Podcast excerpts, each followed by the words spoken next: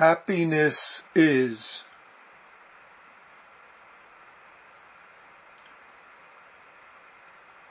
Do you have ideas or expectations of what happiness is? What happiness is not? What it looks like? What it does not look like? Is there a need to pursue happiness? Is it dependent upon conditions and circumstance? Do we need to have or do something for happiness? Is happiness other than who we are? The Buddha teaches the cause of dukkha, the cause of suffering and the end of suffering. The cause of suffering and the end of suffering in the midst of ongoing changing life, in the midst of this ongoing changing life. Dukkha can be translated as unsatisfactoriness, as stress. And the opposite of dukkha is sukha, translated as happiness, pleasure, ease, joy, bliss, in the sutras, it's often connected with concentration, absorption, jhana, which is Zen, meditation, zazen. In other words, all of these are sukha, cultivation of serenity, nirvana, the unconditioned. It's important for us to notice that Buddha doesn't claim to teach the cause of sukha and how to create it.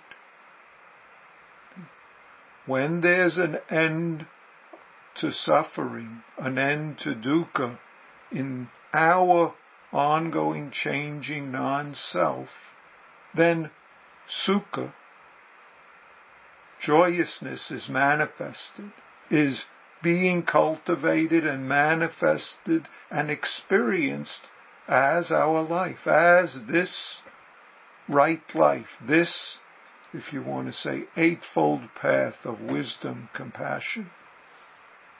See? We discover that we pursue all sorts of things in life.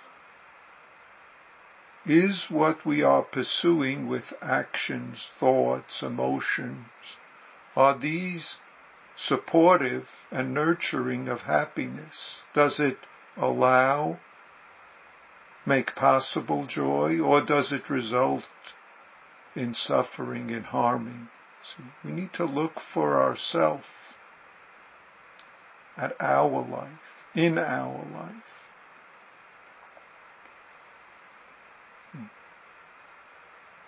As we discover unless we clarify and experiencing ongoing changing life, this, if I say it, not to life, unless we do that, we'll be looking for joy, for happiness in all sorts of wrong places, as the phrase is in the old country song. Looking for happiness in specific conditions in self, in others, in events, in objects. We end up looking for happiness and satisfaction through entangling self-centered dreams, looking for permanence in what's always changing, looking for self, for me, mine, I, in what is empty of any fixed separateness we end up looking for something that's no stress, no suffering in a dream, often daydream about how the world and others should be, how this moment should be based on my emotion, thought, creations. And of course, doing this leads to, as we know very well, actions and reactions of suffering and harming, instead of allowing us to be the peace and satisfaction, the ease and pleasure that is our life.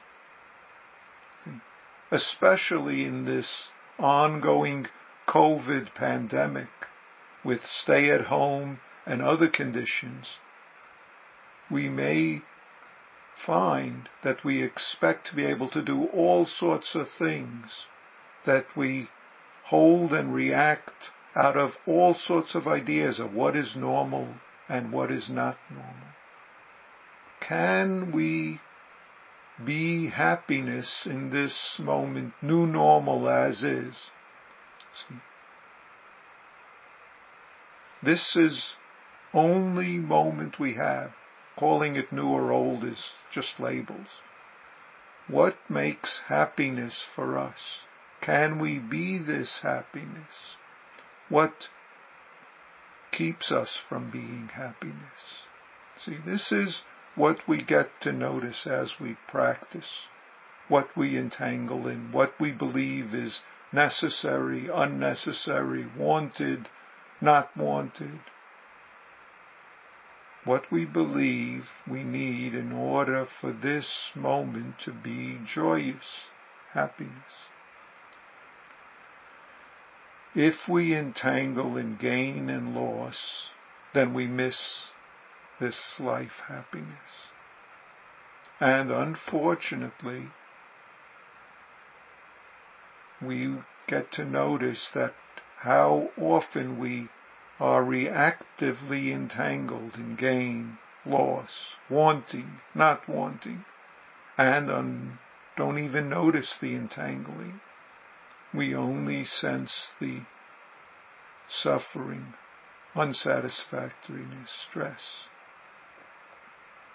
And of course, all sorts of ideas of gain and loss, once we begin to notice this as, especially as we practice, we discover they can be personal, they could be familial ideas, they could be social, political,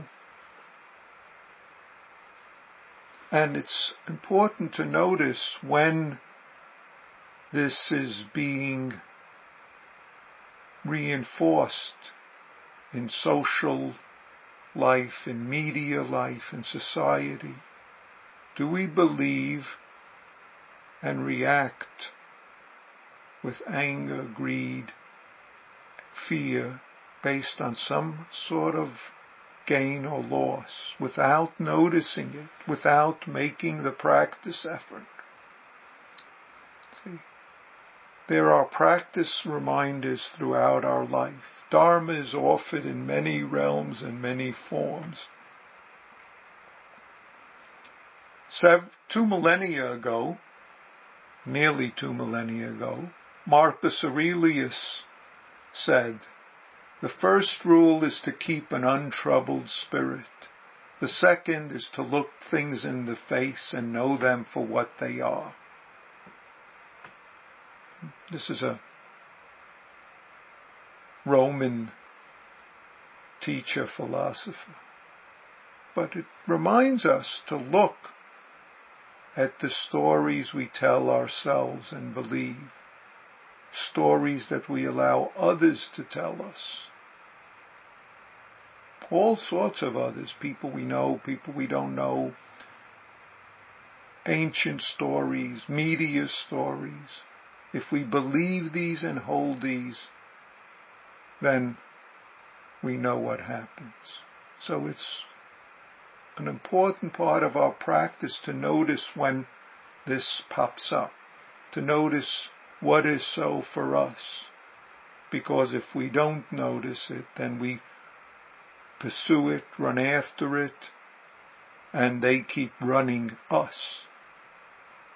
Noticing is the opportunity of experiencing. See, when we feel hindrance, right there's the opportunity to notice hindrance, fear. Make the practice effort. Be noticing, be zazening, be experiencing. If I say it another way, be this before thinking moment. See, there's nothing lacking.